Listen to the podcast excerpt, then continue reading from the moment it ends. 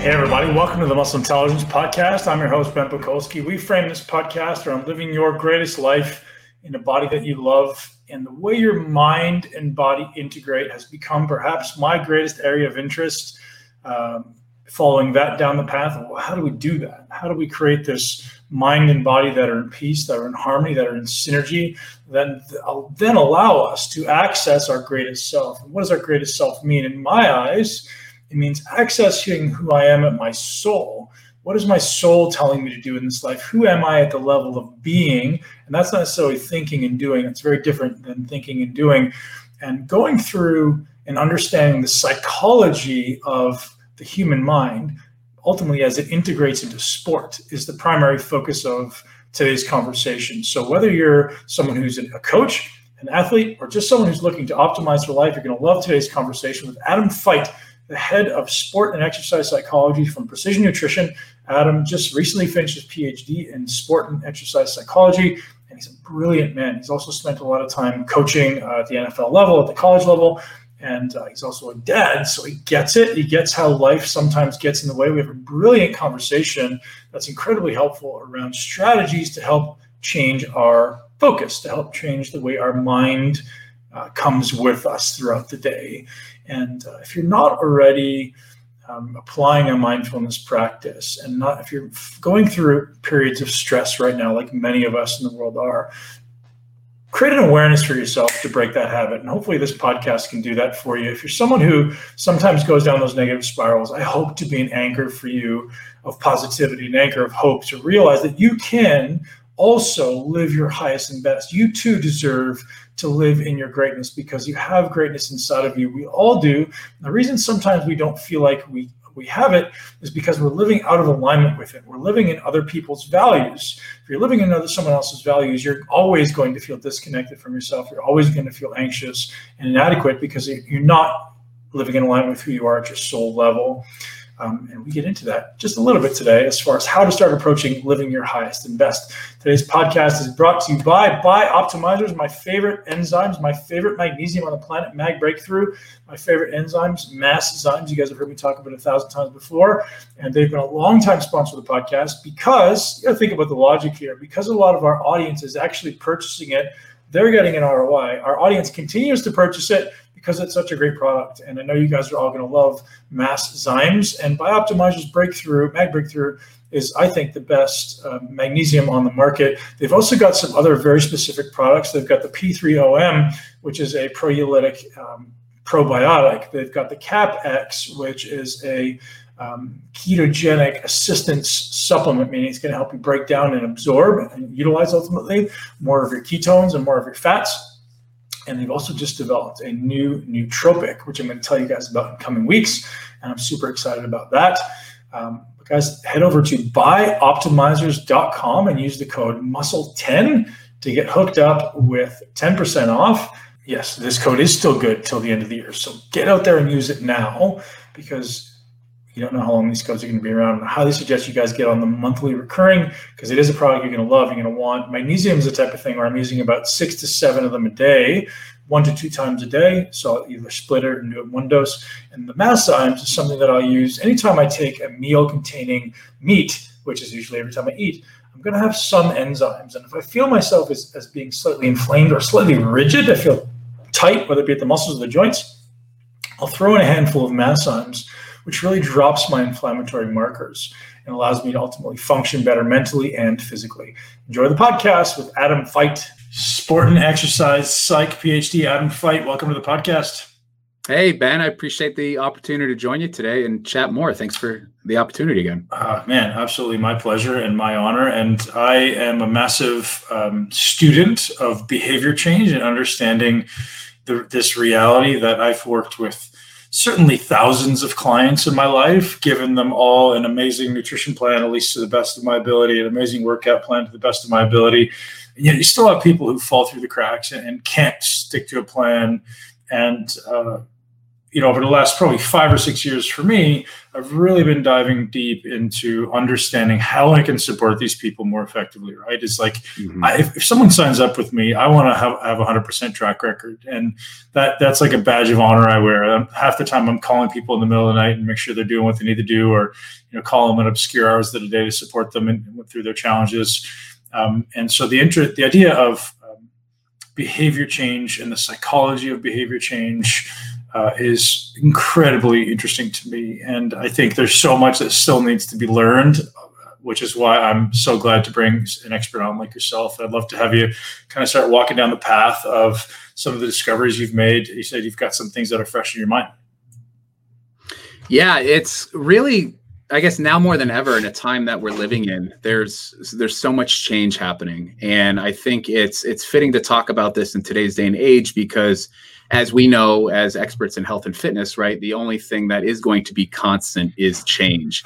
And as we continually evolve as humans and as coaches and, and what we try to provide for our clients it's important to understand that like many things it's not a linear process and what we've picked up through you know studying other aspects of psychology and using techniques like motivational interviewing and and looking at these counseling disciplines but also the real data that we have as coaches as practitioners and educators is that it's really going to be a process that if the coach and the client or the coach and the athlete in my instance working with kids are committed to the ups and downs to the trials and tribulations to guiding them towards more self-discovery we're not only going to see a more lasting and meaningful change, but we're going to see something that is inherently valuable to them on, on such a deep level.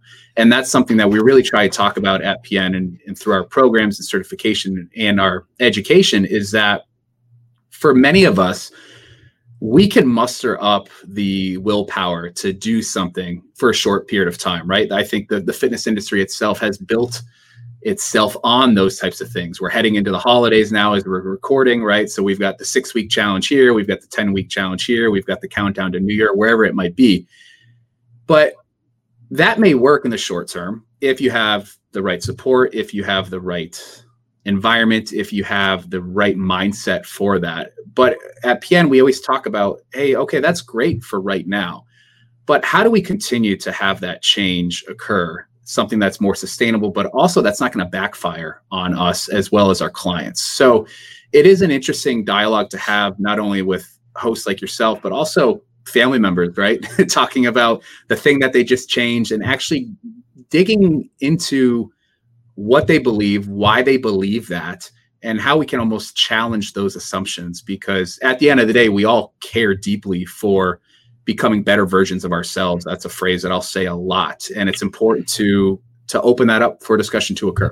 Yeah. So it sounds like, and you know, I'd love to correct me if I'm wrong. It sounds like this is a conversation you encourage coaches to have right in the beginning. It's like uh, you, you said, kind of setting almost what it sounded like, setting expectations that hey, there's going to be challenges, there's going to be ups and downs. We're going to anticipate those, but I'm also going to uh, equip you with the resources and the thought process and whatever you need ultimately to support to move your way through these these ups and downs. So are you are you literally having that conversation with a client or an athlete in the beginning and having them anticipate that before they happen? I am, yeah, and I'm glad you brought that up because we want to be very, I won't say selective of who we work with, but we also, it's more so, do they truly understand what it's going to take? And let's take, for instance, holiday weight gain, right? We know that most of the weight gain that happens in a short period of time isn't going to be completely fat. So it's it's having that conversation of like, okay, if this happens, what what's going to stem from that? I want to be very clear as a coach, especially with my clients or the coaches I work with, that everything is accounted for. It's it's really this 360 degree of support because we don't want to get to a point later on in the process where you start finding yourself kind of backed into a corner. Well you said this or my cousin said this or my neighbor's barber's sister's dentist had done something similar and nothing had happened right? So for us in, you know, inside this coaching process it's really laying out those expectations and not forcing down the the realities and the truths for that because i think that's a valuable part of the coaching process itself is helping them get to that point where they actually say wow he was right, she was right, they were right, whatever it might be. But I had to go through that on my own. So, kind of bring it around full circle. Absolutely. I think it's important for any health and fitness professional to say, hey, these are my core values. These are my guidelines. This is how I coach because that's part of the rapport building process. But it's also important to say they're not going to be on the level you want them to be at right away. You're going to meet them where they are at. And that's a that's a founding principle of our coaching method is meet them where they're at because it is going to take a longer time for some clients compared to others based on the years of information that they've taken in, based on who they're talking to, and really based on the support that they have or don't have. So, so it's crucial. One question for you as, as a sport psych uh, PhD, are you also looking at neuroscience or neurochemistry of this? Like uh, my brain goes to creating almost like um, avatars on some mm-hmm. level, right? Is like, what what is your genetic and your your phenotypic or uh, expression? What does your predisposition say about how you're how you're going to run into or anticipate these problems. Is that something you, you look at at all? For me personally, not yet. We do have experts on our team that you know, Dr. Krista Scott Dixon have brought in that that study more in the cognitive piece of you know the operations of the brain, and how that affects, and and we'll dive in. We'll ex- what we call like explore the edges with you know counseling techniques.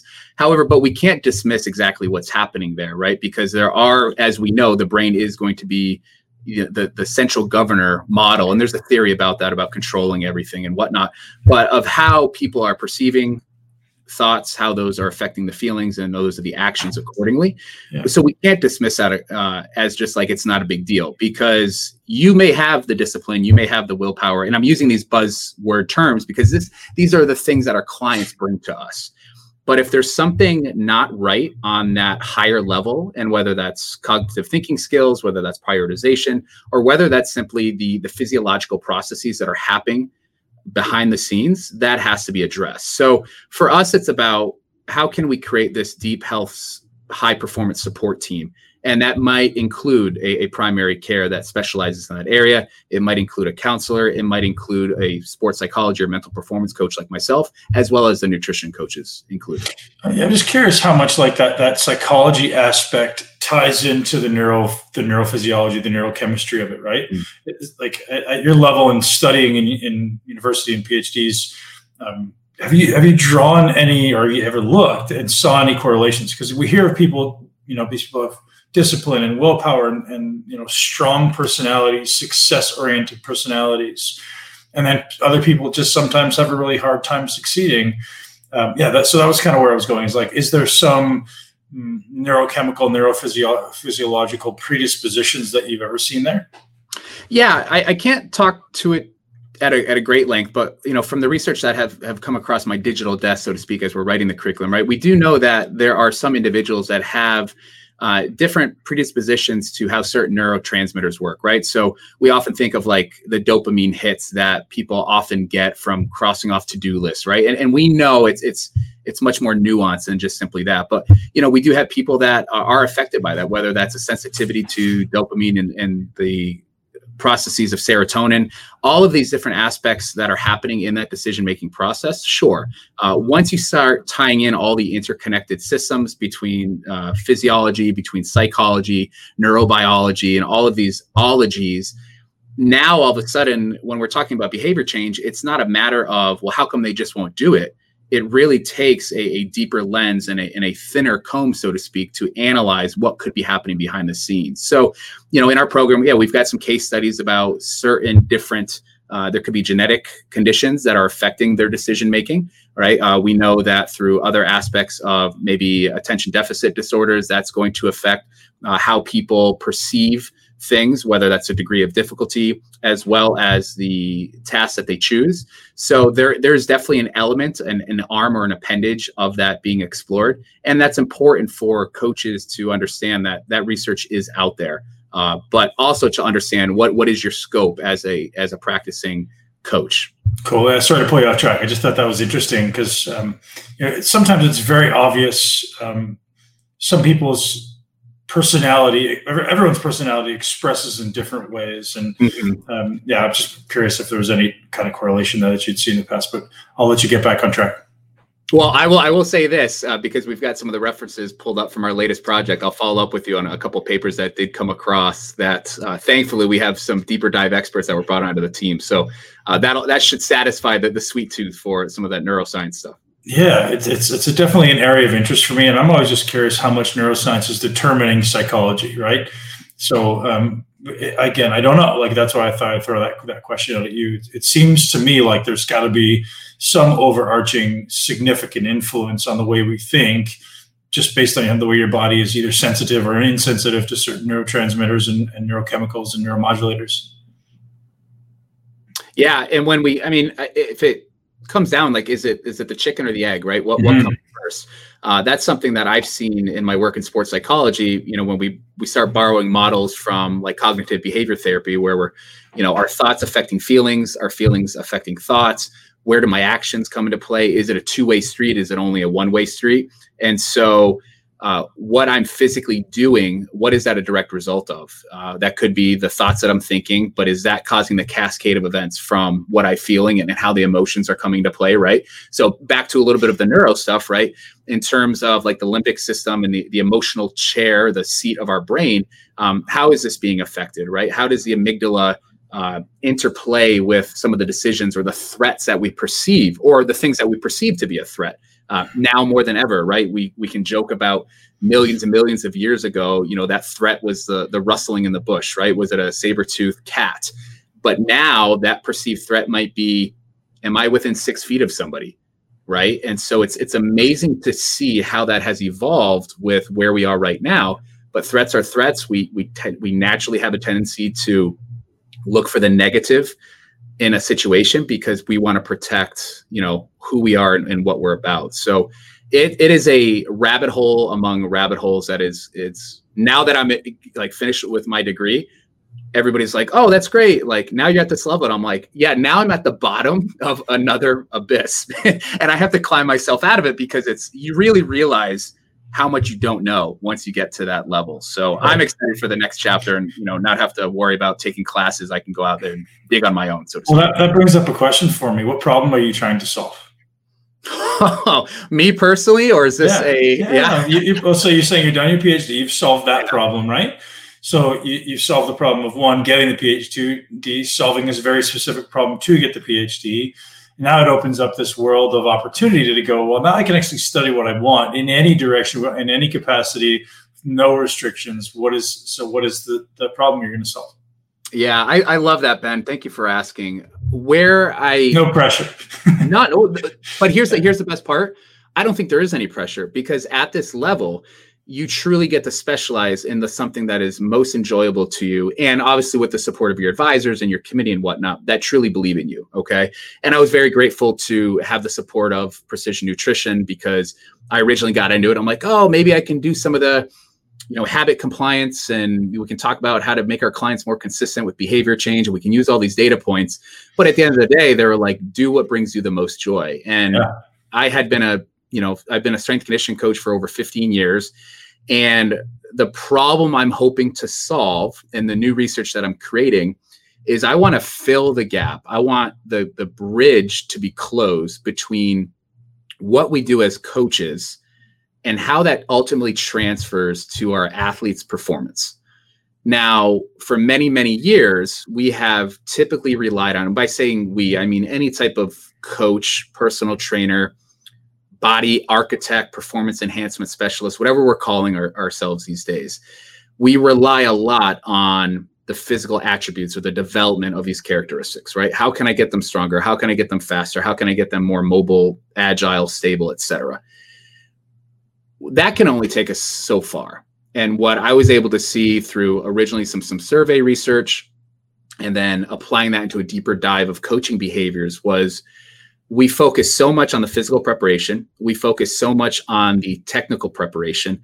What about the mental preparation for our clients? And this goes hand in hand with nutrition coaching because you know you've interviewed incredible guests. And i think uh, maybe a common theme that has been threaded through all of those conversations is that it's hardly ever about just the food right? It's not about the simplicity of i ate too many grams of x or I drank too many ounces of Y, or uh, at the end of the day, I just wasn't in balance, or I wasn't in a deficit, et cetera. Right? We know by thermodynamics, sure, that might be the case. But why are they making the decisions that they're making? Why are they influenced by the situations that are around them? And so for me in coaching, especially in physical performance, was are we truly doing the best we can as a coach? Or are we just falling victim to the mode of I'm overworked, I don't have enough time, I'm going to stick to my bread and butter of coaching and yelling and whistling and screaming and and writing Excel templates? Or can I bring something else to the table? Because I think now more than ever as coaches, we can't get by with what we used to do. We are evolving, our clients are evolving. If you're working with athletes or kids, their parents are evolving because they want more and that's that's incredibly important just like you can't just be a personal trainer your clients want more than that and right. as a field we've got to get better one thing that i see and i'm sure you'll you'll get this is what i'm seeing in in sports performance in sports psychology is the leveling of the playing field right 10 10 years ago 20 years ago the elite athletes were the ones that not only had the physical prowess but could take the greatest mental beating and could just persist. And now you have this kind of second tier level of athlete coming through who maybe isn't as physically gifted, maybe isn't as mentally tough, but with great coaching and with great um, training and with great nutrition, we level the playing field. So mm-hmm. is the high is the high end getting better? Maybe, but I think the mean is moving. Right? It's like I, I really believe that you know the guy who used to be in sixth and he could never get there before. Now he has the opportunity. There's so many levers that we can pull that we know about now. Like you can compete with the best guys in the world. And I think that's one of the most empowering thoughts that exist as a human being is like, hey, I'm not as genetically blessed as that guy. But if I do this, this, this, this, and this exponentially better than he does, I can compete. And that's, I think, awesome. And that sounds like it's kind of where you're going. Yeah, and I, I love the the choice of words there when you say I can compete with them because I learned early on, right? We're we're very in coaching, we're very famous for like our one-liners, like our go-getters, and it's you know the t-shirt slogans where you see something like hard work beats talent when talent doesn't work hard, right? right. So when you first originally hear that, you're like, all right, hard work beats talent only when talent doesn't decide to work hard. Mm-hmm. Depending on your culture, depending on the program you're part of, that could be a one-time thing, or that could be an all-time thing. But how you phrase it is so eloquently put because now we have access to all of these resources more than ever our administrators our power five schools let's say in, in division one in the states right they are providing these elements of okay today's athlete today's high performer is more than just somebody that was genetically gifted with strength speed size and an uncanny ability to talk to reporters right mm-hmm. so now spending a couple hundred thousand us dollars a year on self-care was laughed at years ago. Now that's the norm yeah. because people are finally realizing, especially, and I think, you know, I don't want to get into too much of the influence of social media, but we're seeing it now more than ever. It's getting pressed down on our kids and our athletes and our coaches now more than ever. Uh, I know I was just listening to a podcast from Coach Nick Saban with Alabama, and they completely revolutionized their strength conditioning staff. And Coach Saban gets on there and talks about like, yeah, these guys have PhDs now. Now we're able to look at the analytics. Now we're able to apply sports science, right? So yeah. it's a, it's a continuous cycle, I think, in a good way. Of we expect more, they expect more because it's all ships rise and fall with the tide, and the tide seems to be rising quite a bit now. Yeah, we actually had the, one of their sports psych guys on the podcast, and uh, and then he introduced me to the head of performance there, and we started talking about all of the insane numbers of things that they're doing you know they're building into like the athletes carrying things around with them on their day-to-day routine just to allow you know them to have metrics on not only what's happening on the field where they're doing G- GPS and HRV right. things, but it's 24 hour metrics on blood glucose and all these other gets like everyone's literally walking around, with, or at least the visual I have is everyone's literally walking around with a suitcase and yeah. they're attached to and like, you know, they're, they're uh, assessing everything all the time. It's so interesting.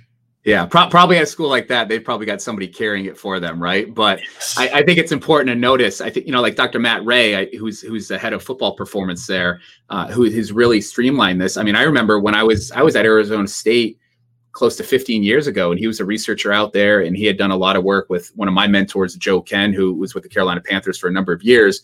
But this idea of like the the best are getting better, but how much does that now expand the gap from the schools that can't keep up, from the parents that can't afford. Yeah, and for me, I know personally when I left college coaching full time and started to, I opened up a performance center with another couple that specialize in youth performance training and physical therapy and all of these dimensions. Yeah, we didn't have the budget for velocity based trackers, right? So we weren't in the know of GPS and catapult at the time. So then when I got back into coaching, when I went back for my degree, there there's a five year gap of information and an experience that felt like this is going to take me light years to get back. And I think that's more than ever with the information widely accessible and available. Coaches and trainers and any health and fitness professionals have to stay on top of that because it, just like computer speed, it will change remarkably if you don't keep up with it. Yeah, and, and then even if you are keeping up with it, you you know the next thing is coming down the pipeline. And I've got like a, a cabinet full of tech behind me here. I'm, I'm always trying to test out what exists and see what the next level is. And you hear about something new, you got to go get it. And I've probably invested fifty grand in the last 12 months on random tech that I'll probably never use again in my life. Ah, but yeah. but a good tax write off, right? So right. you're able to apply that accordingly. Right. Uh, I, I I love that Ben because yeah, you're buying the stuff, but it sounds like you're actually you're you're taking a deliberate and thoughtful process of actually collecting data and trying the things. I think a lot of times coaches they get the latest thing, they try it, they're like, "Oh, this isn't telling me what I wanted it to tell me," right? Or we're not doing due diligence about, "Hey, are these measurables, right, in the wearable technology, are they valid? Are they reliable? Or they do they just really have a great marketing team?" And they got some awesome athlete to sign off on it. So right. I think it's important to yeah get those things if your if your budget allows it, but do right. Just like you would ask a client to be honest on their food log, be honest with your assessment of the data. And if you don't know, find the people that do because there are markets for people actually studying this and exploring this. Because I mean, we're now where are we now? People can can scan a phone and it goes right to their doctor and they can they can look at all those right the cardiovascular markers and stress yeah. tests can be done there it's incredible to see how far we've come, but where we're going to go. Yeah, it's so interesting, and, and I'm I'm looking forward to um, you know being able to test my own blood on a consistent basis. I think that's really interesting uh, opportunity, right? To see, especially as an athlete, like what is my body needing right now, right? mm-hmm. Almost like a you know doing a monthly blood test is, is common now, but wouldn't it be great to wake up in the morning and pick your finger just like you would do to do your blood glucose and say, hey, you need additional folate today, or you need additional magnesium, or you know, take this. I mean, that seems like the future, and that's pretty interesting stuff. I'm sure we can't be that far away from that. Yeah, I would say where we're going in the discussions that have have been had at universities, or or just even what blood levels can tell us, right? Uh, and that's such a high price barrier. Like I know there, there's great functional medicine doctors out there, or just primaries that say, yeah, we we can roll this in um, but again, that's a snapshot, right? So if you're doing that once a month, it's like mm-hmm. exactly right. So it'll be, I think, where we see the evolution. It, it'll definitely be more individualized. It'll be more customized. It will be an opportunity for the buckets that were just so naturally, I guess, cognizant of putting people in, right? You're this type of person, or you're that type of person, or you need this type of mobility because your FMS score, whatever be. It's going to come down to, yeah, that's great, but that was years ago what can you tell me exactly what I need to do, how much of it, and how will I be able to get a follow up accordingly? Yeah, kind of going off tangents here, but one of the things that I'm I'm really fascinated in is the idea of substances, um, obviously on the legal end of substances, that can shift your physiology in such a way that it can it can change performance. I think we still I think that's the next level of discovery that we're kind of hopefully on the brink on in some levels, right? So maybe like creatine would have been 20 years ago uh, maybe longer than that now, but like, so you know, hey, I tend to be slow twitch. Okay, take this. It's going to be. It's going to encourage that that tra- that transfer mm-hmm. of you know transitional fibers into fast twitch, like stuff like that. I, I have to believe is coming. There's got to be some type of molecular. Maybe it's peptides. Maybe it's something where like th- there's going to be an opportunity for the people who aren't the elite to become the elite, and that's whether or not the, the law ever allows it. But that's interesting um, just like, hey, I want to be a sprinter. Okay, give us five, give us five years, right? That that to me is like I'd like to play in that realm. Yeah, so, well, yeah. It's funny you bring that up because I just think of the old movie um, shoot with Whoopi Goldberg and t- I think it was Ted Danson, right? Uh, I forget the name of it, but essentially there was a there was a sperm donor and a, and a child was born, right? So as crazy as that seems of like i want to be a sprinter right? Like to yeah. some degree you know not, not that we're going to get into uh, you know fertil- uh, fertilization clinic here but right. there there are elements of that happening right? Look at oh, these attributes and 100% kid i want to have in my life and we're going to find the best of the best yeah, man, you can't tell me that didn't play in when you met your spouse. You're just like, you know, there's uh, always that in the back of your mind, right? It's yeah. always there. I think uh, uh, whether you admit it consciously or not, you're like, yep, this is this is going to work out well for everybody. I'm I'm laughing. I may get in trouble. Depends if my my partner listens to this or not. She she probably won't because that's just where we are in our ten years of marriage. But I, I remember when we first started dating, and you know she was a Division One soccer player. She's five feet nothing and you know just i love her. She is who she is. But i remember i was like i, I think this is i think she's the one. I, I had a, a boss that was like look i'm going to be honest with you like as a coach like you need to start thinking like you're thinking volleyball player track and field athlete. Exactly. That's where my head was. Man. You're, you're, you're, you're, you're, a big dude. Like yeah. if you if you want any shot of a Division One scholarship, like that's what you got to think. So I was like, huh. Well, I, I don't think that's going to happen with her. But she played D1 soccer, and you know, sure enough, our, our eight year olds uh, got pretty good feet. So I'll leave it at and that. Sometimes the brain genetics are, are, you know, what you're after, right? Sometimes yeah. having that, you know, the, the fast processing speeds, I mean, all that stuff is, it's another level, right? Yeah. Well, I'll tell, I tell you what, the, the, funny story behind that, when we were pregnant with both kids, like high dosing fish oil was like yes. really the rage. And yeah. we had studied a lot of it at PN and I had done a little work in the NFL and, and talking with other doctors and, you know, anything from depression. I mean, we know now, right, from inflammation to depression towards concussion management and the injury protocols. And yeah. I was kind of charged in that area for a little bit. But I remember when we found out, I'm like, okay, like you're, you're taking four grams of this every day. Like I, I will, we are going the distance. So now it's almost like I have this confirmation bias where, you know, my son comes home and it's like he's doing sixth, seventh grade math. And I'm like, yep, same as mine. Well, yeah. that's fun. My that's daughter, awesome. like, she'll go on a big, she'll remember things. She's like, oh, yeah, I, when I was two and we did this. And I'm like, yep, that's the fish oil.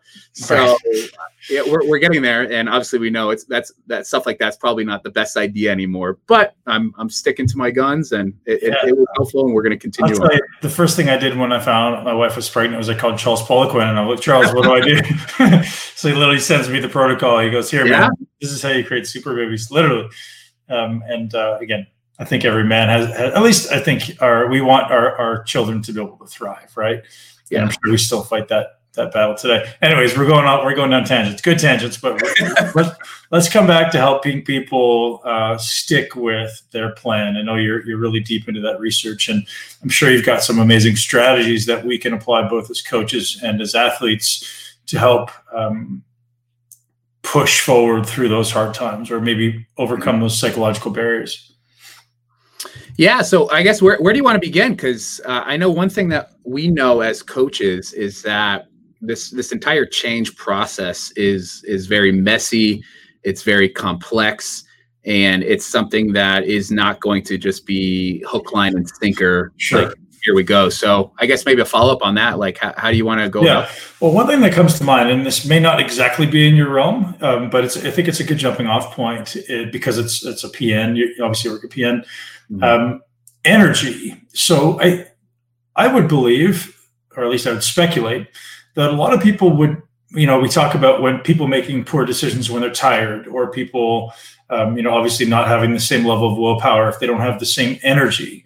Is that something you guys look at in psychology? Because like I know for me personally, if I sleep well, my willpower is, is endless. If I if I am eating well and I'm exercising well and I'm well nourished, my body it just feels like I have enough energy to make good decisions, both in the, the realm of food and the realm of, of life. Uh, and if I'm ever lacking energy, if I didn't sleep enough or I didn't eat enough, it becomes significantly harder it feels to make decisions. And that's one thing that i often um, talk to my clients about is like if there's ever a, a moment in the day or a consistent time throughout the week where you're seeing some lulls in energy note those because i think that's where you're most likely to follow that up with a bad psychological decision and then maybe we could support that some way with energy substrate or with mitochondrial support or with mm. whatever uh, is that something that you take into account when you're doing psychological research? Yeah, I wow, we could we could really unpack this. This was actually part of our section in our, our recent course on what we call change psychology. But for a number of years, and honestly, I'll admit it too, up until recently, I was convinced about that, right? Uh, I didn't have enough glucose in my body, right? Because we, we we naturally want to go back to the brain runs on glucose, right? It's it's preferred source of fuel. When I don't have that, decision making becomes harder. My willpower goes down the toilet. I make a, a irrational decision, and then I'm just kind of sitting there, right, with an empty box of cookies, and it's like, what happened, right? Right. So a lot of that came from, uh, I believe it was in the 1960s about the, the marshmallow test, right? Where essentially, um, you know, how can we look at uh, young children uh, if I give you uh, one marshmallow, right here it is, but if you can wait a little bit longer, um, all of a sudden you can have double that, right? right? And so what they found with, and actually I have some of the, the, the processes here, they would track their successes later in life. Uh, the children that were essentially able to wait um, and would get double the amount, they tried to correlate that to saying, okay, because they had more willpower, they tended to do better in life, right? They got better grades, they got better jobs and, and money and whatnot so we learned from that was like this idea of willpower and I'll, I'll, go back to the to the sugar thing because that that really took hold of it uh, what they found out in like 2018 pretty recently was that that was not the case and they were able to debunk that. And a big part about research is um, can these studies can these results be replicated?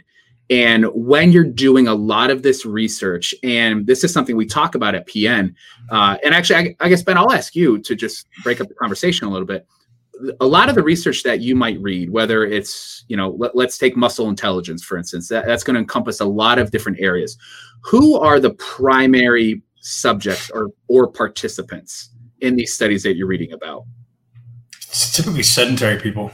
Yep, sedentary people. Or university uh, age athletes boom right? University age athletes who have access to a psychology or an exercise science lab that are between the ages of 18 and 22 that chances are um, have resistance training experience right? But they're in these conditions that are not what we call in research like really replicated in the real world. not real world sure. Exactly right. right. So we look at these things and even in social science research right we're looking at the, these different types of people, it's not going to represent the, the greater good, right? So where I'm going with this is, you know, in this marshmallow test experiment, they're like, okay, uh, if you overdo, if you tax your willpower, right, uh, all of a sudden you're just you're going to make a bad decision.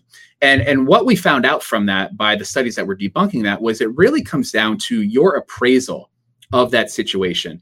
And there's another researcher I work with, uh, soon to be Dr. Karin Nordin, and she studies a lot of this with health behavior communication at PN. And she would she talks about her situation, not entirely my story to tell, so I'll try and summarize it. But you would hit that two o'clock and you're like, oh, like I did all my cognitive draining tasks in the morning, right? We're, we're very much on productivity, right? When I'm fresh and I want to get my deep work done. And then once I hit that two o'clock or second half of the day, like I'm used up, I've used up all my willpower. And then it's like, I need this to, to get me better. And what we found out that from psychology aspect, it really does become down to our interpretation of that. If we tell ourselves that I become more stimulated, I become more energetic, I use these situations to actually feed into my ability to believe that I'm doing better, like these micro doses of, of goals and challenges. That's going to elicit the response that is positive. However, if I choose to believe it perpetuates the cycle of like, well, I'm all tapped out, right? I can't make any decisions. Decision fatigue is another one, right? We we come across it, and I was guilty of it.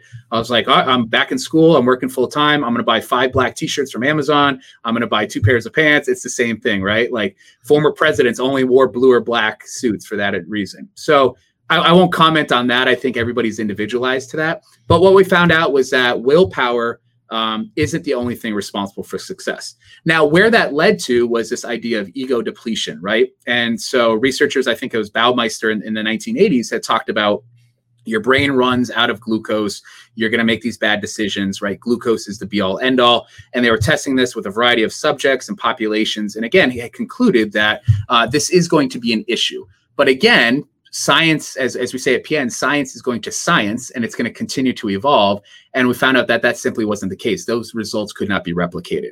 So where where I go with all of that is it's important to understand that if you're a person that feels food is the thing, right? Like if I don't continue to snack, right? If I don't have that afternoon snack, I'm going to go off the rails or I'm not going to be as productive. We talk about like you said earlier, taking note of that and actually being mindful of what's happening before that, during that, and after the fact. And then try doing the opposite. So we're, we're very much like we want to be practically focused here, but we call it the do it the, do it the opposite experiment. Is if you're always doing that, then what would be the exact opposite of that? And then take note of that. But then you've got to collect the data. It's important to go through that process because you're going to naturally believe what you want to believe if it if it serves you in that capacity it's going to reaffirm what you want to believe. Like we have that natural bias to do that. It's important to actually test against the grain and see what happens.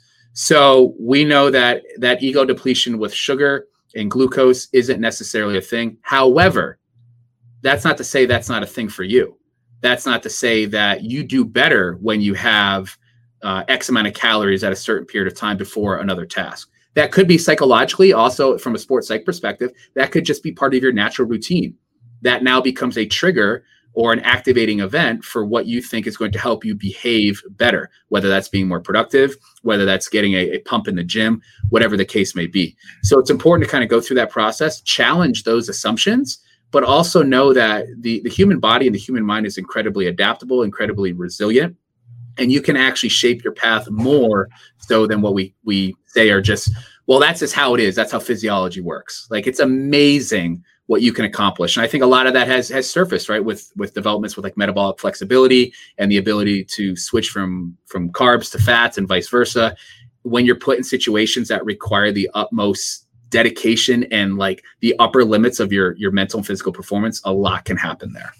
How much have you looked at people who um ident- self-identify as not wanting to set goals.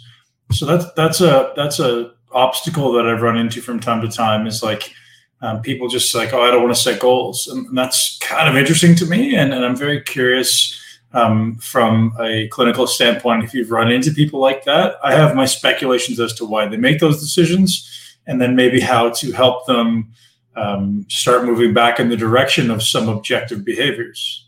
Yeah. I, so short answer is yes. I've seen that. I've seen that not only from the athlete perspective, but also working with other coaches. In my latest research, I had found that I had surveyed almost 400 strength conditioning coaches in in primarily the United States, but a, a, few countries elsewhere. The the top three tactics or strategies psychologically and skills that they're using is they're doing goal setting, they're using motivational techniques and, and strategies, and they're helping build self confidence. So I unpack the the goal setting piece, right? Because as coaches, we're often like, well, yeah, that makes sense, right? You're doing four sets of five this week. Next week, I want you to do four sets of five with more weight. That's a goal. It could be as simple as that. Or it could be actually, let's take some time, Ben, and let's sit down, right? What is your outcome goal? And how can we reverse engineer that accordingly? And what I found in my own interviews was that coaches were not using the goal setting piece, they were not instituting frameworks, whether that's SMART goals, whether that's the GROW model, whether that's the WOOP model. Uh, we use what we call the GSPA model here at Precision Nutrition, breaking down goals into skills, practices, and actions. Whatever the case may be, coaches were like, I'm all set with that because that's just another stressor. That's another thing that my athlete or my client or that I have to worry about. And how am I going to coach that person when they don't reach their goal? Right? I just want them to do X or I just want them to accomplish Y. But the fact of the matter is, is they have so much going on already. What am I supposed to do? Do I have the skills to properly coach that with them? And so back to the original question, why are people not setting goals? I think, and I'm curious to hear your perspective on this, it could be a variety of things. Number one, they have done it incorrectly for so long over time that that repeated exposure again just is a trigger for disappointment it's a trigger for failure and it's a trigger for reminding them that they are broken and they are not okay and they'll never amount I, am taking extremes here so please don't take this out of context mm-hmm. but that, they'll never amount to anything right they'll never be that person that that close individual, that that spouse, that that coach told them, wished upon them that they wanted to be. On a smaller scale, it's just a constant reminder of like, well, here's another thing that I suck at. Here's another thing that I'm not going to achieve.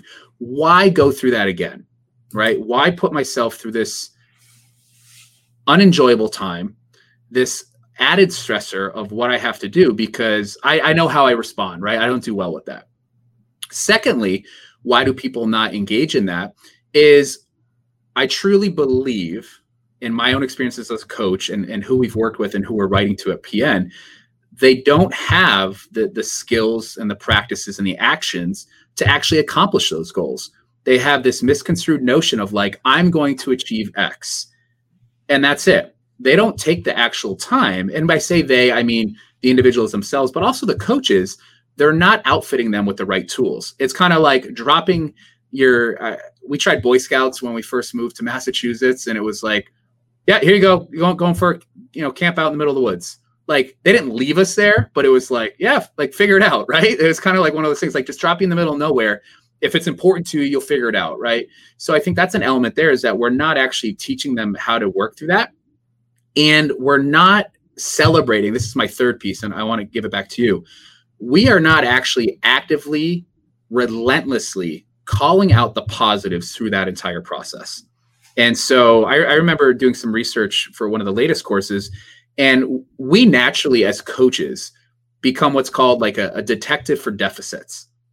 We naturally aim to correct, to coach, to criticize because it's like, well, that's what they're paying us for, right? You're doing this wrong. Or, hey, I'd like you to sit back a little bit more, or brace down hard, or let's up your fat intake 10%, right? It's in our it's in our DNA to help them get better. But yet we need to be a seeker of strengths.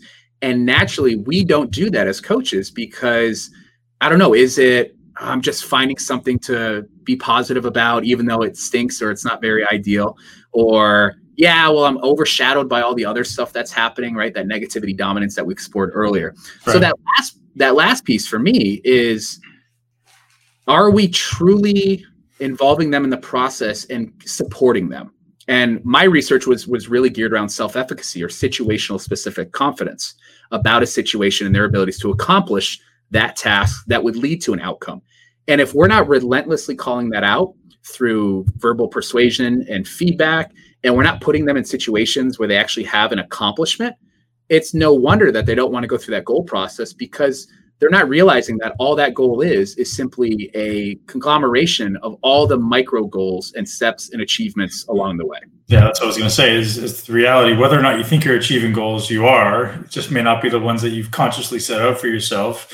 Um, so, super interesting um, thing you said there about why a lot of coaches aren't reinforcing the positive. And if you think about that, my logic would say, what are most coaches? They're very critically analytical people, just inherently that makes a good coach. Someone who's going to have a really critical eye, that's their gift. And if they don't train themselves consciously to, you know, go out and, and celebrate the small wins, uh, it's very. I know I, that's why I was succeeded in bodybuilding. I was the most critical person on the planet for to myself, um, and so I had to physically learn. I'm still physically learning to celebrate wins, whether it be for me, my athletes, or even my family um, I have to be super conscious of like not going, okay, well, now what's next? Okay, now go after the next milestone. You have to be aware of it because that's built into my DNA of like, hey, man, you know, yeah, you crushed this kid, but you got to go on to the next one because you could do even better. If you, you, you did that one, but it could have been this this little little thing better. And that's, I think, I mean, you could correct me if I'm wrong. What what makes a great coach, right? I think, right, and then and then also becoming conscious of, well, now I want to reinforce the positive yeah. I, I love how you bring that up and you actually admit to that because I'm the same way naturally, right? It's you talked about earlier. What, what problem are you trying to solve, Adam? I think this is like problem number two is how do you change the narrative for somebody that is involved in high performance, like yourself with training or myself with coaching and, and working at various levels, where it has been ingrained in that good enough is not good enough. And the reality in the landscape in the bigger picture playing the long game here i will take the athlete the client that shows up and gives b b plus effort every single day than the person that shows up once or twice a week and gives a plus effort. However changing that narrative from the top down and, and i see it on a day-to-day basis how do you have that switch in mindset? How do you flip that narrative where it's like guess what? Okay you weren't as deep as i wanted you on the squats or your rpe you didn't match it. I think you had a couple reps left in the tank right? We pick and we pick and we pick because we're like we want you to be the, the best that you can become. And then actually saying you know what? You're still showing up like you haven't missed a session. You're actually, regardless of how sore you are, you still kept doing the work. And so it's that old axiom of like chopping wood and carrying water, and eventually the forest will be cut down and the and the lake will be empty. That is a that is a challenge that I see in sport coaching. That I see when you're looking at you know Insta Insta famous and you're you're they're posing. You probably I'm, I'm guessing you see this a lot more than I do because I'm not there in that space. But you're looking for all the things that aren't to the ideal. Well, for us, when are we going to redefine the ideal? When are we going to redefine the optimal? When are we going to redefine the sustainable in the in the long run of things? And I think that's a that's a paradigm I'd like to see change in coaching for the long haul. Yeah, and uh, so that's where it comes back to goals for me. And I, I talk about this all the time: this idea of objective versus subjective living. So if I'm an athlete, and you said something there that I just want to kind of come back on a bit, but um, you know, either somebody's showing up and giving A plus efforts or showing up and giving, you know, B plus efforts consistently. I don't think it needs to be that black and white. And, and here's mm-hmm. why. I think if you give me a goal, if you give me an objective, and my objective is to just come every day and hit that objective. I have targets. I have objective measures that I'm that I'm showing up and doing the best I possibly can toward those measures. Right. I think where people run into um, psychological challenges is when there's uh, subjective living. You're like you just kind of show up and give your best, and there's no measurement of it, right? You guys, you talk about this too. Like there, there has to be some means of knowing that I can celebrate even these little incremental wins, even if I don't consciously celebrate them. The fact that I do them, my unconscious mind knows that hey, you hit those objectives every single day that's why I think like to, to be a successful human, there has to be goals. If people don't want to set long-term goals, I mean, you get this. You set you set micro, tiny habits, right? It's like daily habits. That's your goal, and then those are your objectives. You're hitting those targets every day, and that I think allows you to work toward being the best version of yourself, regardless of what your uh, your area of uh, expertise is. Yeah, and I, I love how you frame that because that's exactly what what we're doing is we're flipping the script on what defines success. Naturally, I want to say, okay, I want to get to this outcome, whether that's I want to get stage ready, or I want to get a grip on my relationship with food, or I want to weigh X amount of pounds or kilograms. The fact of the matter is, is that yes, we do need for many of us that objective rating, that percentage, that metric, KPI, whatever we want to call it, of did I win the day? Right. In coaching, it's like, oh yeah, go out there, crush the day, right? Win, win the day, win the moment.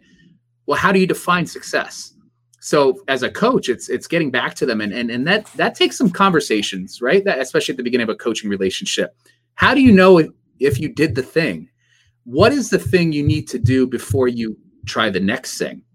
For me personally, like I'm working with a coach right now where I look at my month and I'm going to, yes, I have some longer term goals. A lot of things are changing right now at the time of the recording, but what are what are the things I want to track on a daily basis? And for me, it is simple as all right, I just got a new puppy. It's getting colder out. One of those tick marks is going to be did I walk the dog? Simple thing, right? It's simple. Uh, it doesn't mean it's easy to do, right? Did I break a sweat? Ideally i'd like to train as much as i can but if i can't right and this is where i love how you brought up the whole it's either this or that. If i say did i get my workout in? that could be too much for somebody that's juggling a lot. So well i didn't get my workout in but i broke a sweat. So maybe i got on the treadmill and i hit it to 6% incline at 8 miles per hour and i broke it okay? Did i get my water intake x amount of ounces whatever it is. So at the end of the week i can say all right my goal is whatever 85% consistency throughout the week I now have five or six little daily actions that I'm focusing on every day to hit. I can miss that. Oops, I forgot the floss on Monday because I fell asleep watching Netflix. All right, that's not going to derail me because if I still hit it for the rest of the days, I'm good. But at the end of the day, those are all just little ladders. And in sports like we talk about goal laddering, like what's the next step? Once I master those fundamental behaviors and practices, how do I carry that to the next one accordingly? So you know, from one coach to another, I appreciate how you do. You you you blend the yes, subjectivity is important, but you also need what does that win column look like for you? And for a lot of clients, it's not going to be an external score on the scoreboard, but it's going to be able to say what is the inner game versus the outer game, but how am I keeping score accordingly? Talking to my my coaching clients this weekend, um, and actually love your perspective on this. Goal setting is is obviously huge topic and some people quote unquote do it well and others don't do it well. Some succeed others don't. Sometimes that becomes a character trait. Um, i started going down the path of discussing the my perceived um, necessity behind um, paralleling your goals and your values. So oh, yeah yeah, so I'd love to have you talk on that because it, it, seems like a lot of people are setting goals that are not in alignment with their values. I've done it myself in the past, and I and, and honestly, that's why I retired from professional bodybuilding. You can't have a goal to be professional or to be the best bodybuilder in the world, and in my eyes, still be at home as a present mm-hmm. dad, and it just doesn't work. So right there, boom, goals and values don't align. I'm out. So I'd love to have you talk on how much you look at that, how much you encourage people to explore their values in the process of goal setting. Well, buckle up, Ben. So here we go. There we go. This is problem number three that you're going to solve, right? For any of us, and you've seen this with your coaching clients, one of the earliest things I learned as as I grew up, there's a little bit of a paradox there, but one of the most profound things, right? The coach tells you something and you just remember that forever was when we say yes to something, we have to remember that we're saying no to something or someone else. That in itself helps you clarify your values, understand your priorities, and both of those are going to lead back to what we call our identity, right? We have done a lot of work with our clients, we have done a lot of uh, introspection with our own coaching. Authors like James Clear have done a really nice job, I think, taking the science and distilling it down into terms and stories of just an, an opportunity for people to understand that if you are acting in congruence with your values, ideally those values are tied to the person you want to become. And, and we talk about that a lot in our recent course about instead of trying to be the somebody that is going to do something. So it's important to me that I go and work out versus the person that like i'm a person that works out. Simply by reshifting and reframing the language you start to become that person that becomes a big part of you. What i've seen I'll, I'll, take a slight tangent here before i go back into values priorities is when working with athletes we prioritize that one identity so much that when that is removed from our lifestyle aka i'm not an athlete anymore in college or i stopped bodybuilding we failed to put other identities on the burner right? So I think James talks a lot about this, about the four burners theory, right? So if you're a, a father, if you're a bodybuilder, if you're a coach, you know, you've got three things on, and maybe you're a, a, a husband as well. You've got all these things on the burner. If you keep one identity on the highest burner, rapid boil, high heat for too long, and then that gets shut off, and you haven't been controlling the heat or adding enough heat in those other burners, eventually something's going to happen and it's not going to be in your advantage. So it's important that, hey, there are going to be areas as a coach, I understand I operate in seasons. Okay. I know when it's, I never say it's an off season. You're either in it or you're on it, right? You're always working on it. Are there periods of recovery and structured reloads? Absolutely. Right. But life operates in seasons. There are going to be times when certain aspects of your identity are going to be really ratcheted up. Okay. For three and a half years, my identity as a PhD student, that was on high heat. But then I took it down during the summer when I didn't have as many classes, right? The, the father, the the husband, those are always going to be medium to medium high. And when there was no school or work, it was ultra blast, here we go, right? Where you go with that is by clarifying that identity, right? What type of person are you? Uh, I, I use an exercise with my clients of if that would go away, right? If something would happen, you would get hurt, you would get divorced, something that would would pull you away from that. Could you still be that person? And so I challenge clients to be like, well, I'm a bodybuilder. Well, that, that could be an identity, but it, that's more of a role, right? Who are you on on the inside? And if you couldn't bodybuild anymore, let's say it was an injury.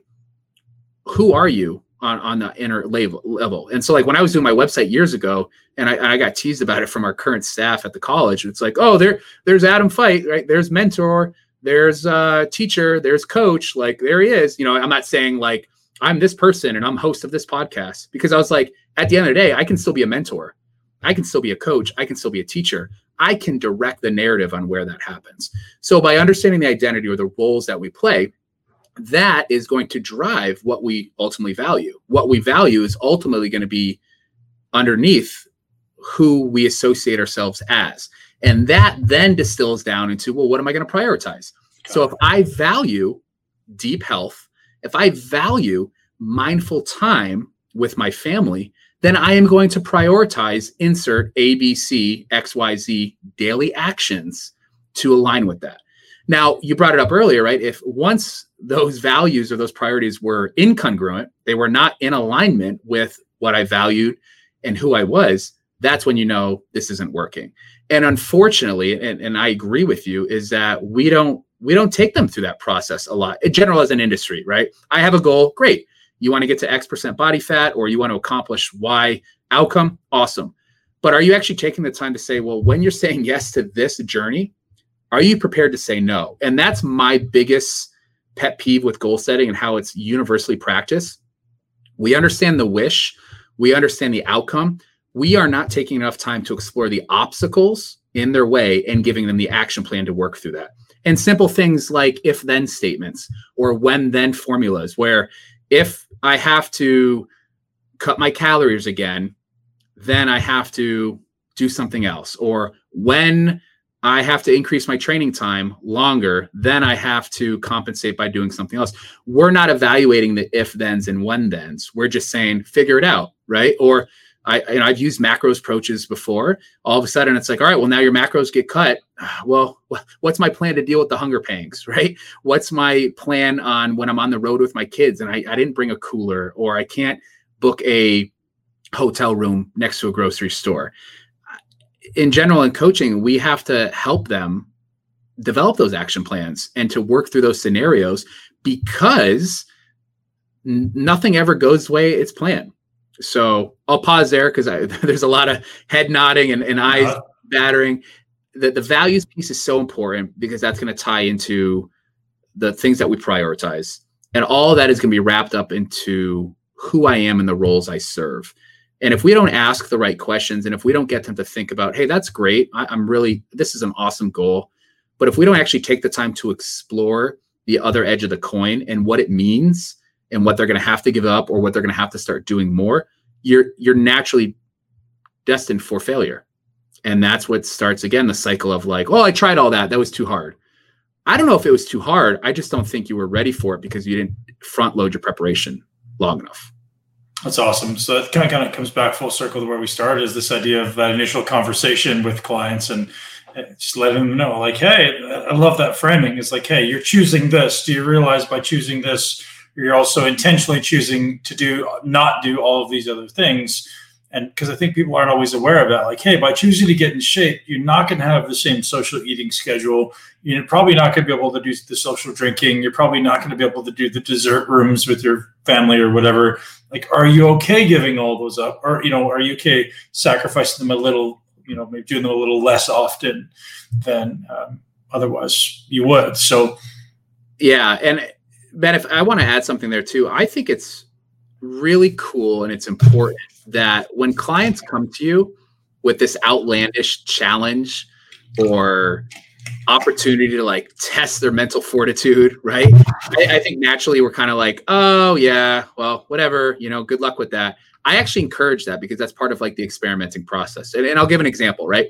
I did something. I was it was beginning of July. Quarantine was was kind of like I won't say getting the best of me. It definitely saw the worst of me. But I found myself in a negative mindset of like, wow, this this is hard. This is not as hard as uh, other people are going through. I, I'm I'm consciously aware of that, but I'm having I'm having a hard time coping with a lot of the things that are happening. So I decided to go all in. I went all in on a challenge that required me to work out a lot more than I was, to drink a lot more water than I already was, to eat better than I already was, to read more than I all of these things. And I did it. I was better because of it. But at the end of it, I remember having a conversation with my wife, and she said, "Yeah, uh, we there were a lot of things that you didn't do because you were doing those things." And right away, that's why I was like, "Okay, yeah, this isn't going to happen again because this wasn't sustainable."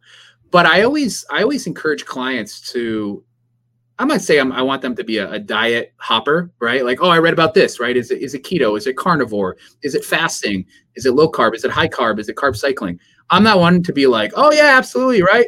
But I am going to be like, hey, try it out if if you're genuinely interested in it, because I want them to have that firsthand experience of almost, yeah, that's that's not going to work for me, and then you get back to something more manageable and meaningful. So to wrap all that up in terms of like where we're going and, and what we need to do, it's important to acknowledge that process in the beginning.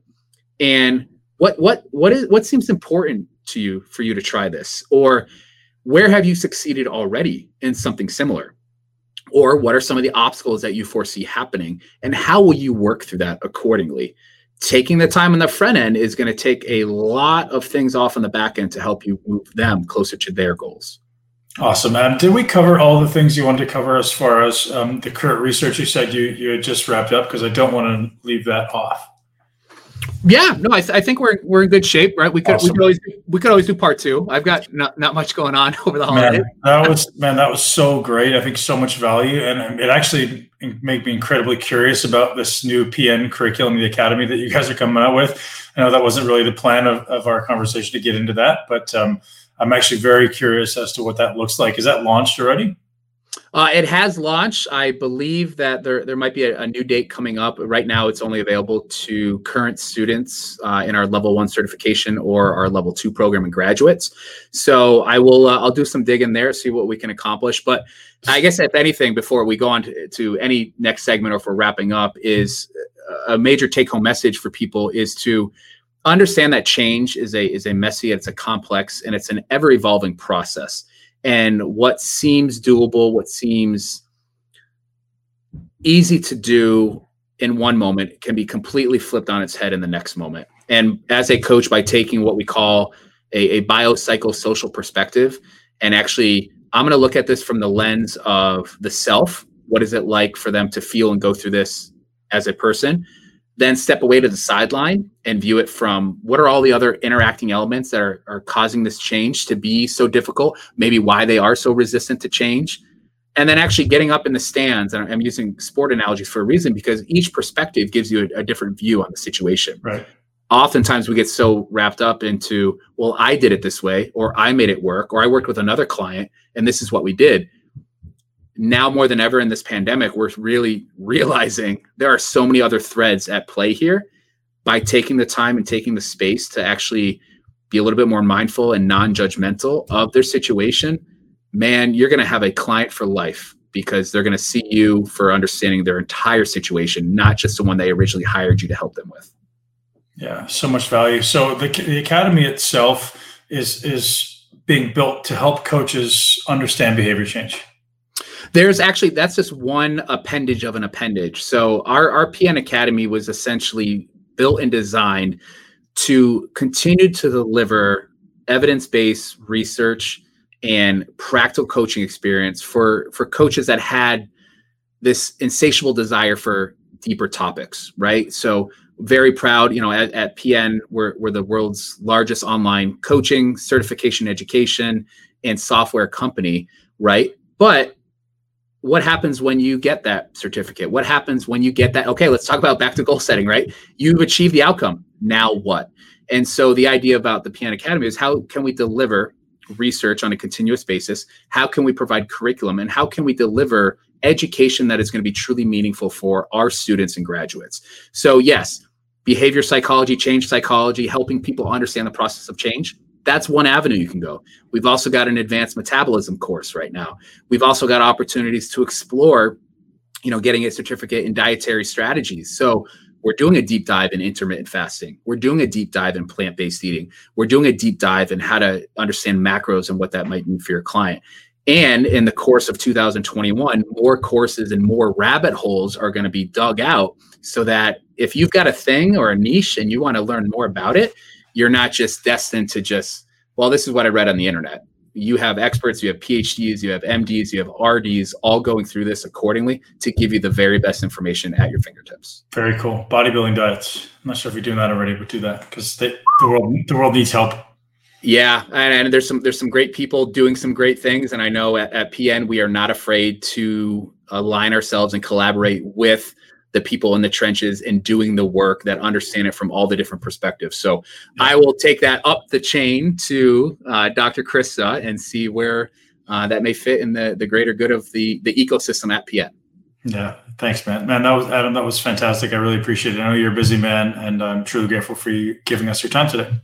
Ben, it goes right back to you. I wish you the best, and I look forward to continuing to follow you in your career and what happens as we move forward. So, thanks again.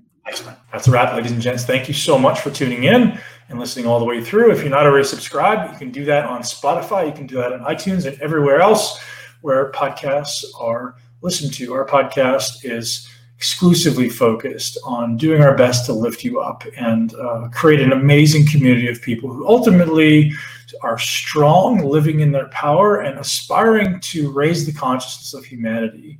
And that's a big piece of my message now and the future is realizing that true fulfillment comes from living in alignment with your soul's purpose. And that may sound esoteric to a lot of you people, but um, when you find it, you'll know. And uh, if you don't know, you're not there yet. And keep looking. And, and sometimes the light um, that exists inside of you can be masked with armor, right? Totally take it from me, the guy who built 300 pounds of armor um, to protect himself from the emotions that he was unfamiliar with or didn't explore. And as soon as you start to allow yourself to express those emotions without judgment of yourself and just express how you feel, that becomes your guiding light to get attached or attachment or, or connected, let's say is a better word, to your soul. Um, anyways, everyone, I hope you enjoy the podcast with Adam Feit. Today's podcast is brought to you by Bioptimizers, B I O P T I M I Z E R S. Bioptimizers.com. Use the code MUSCLE10 to get hooked up with the entire line, which I suggest everyone check out. And at very least, go pick up the Masszymes and the Mag Breakthrough because those two products are a staple in my vitamin cabinet. Have an amazing day. Live your greatest life in a body that you absolutely love. Be back out. Thank you so much for tuning in to Muscle Intelligence. If you enjoyed today's episode, please be sure to share it with at least one person you know.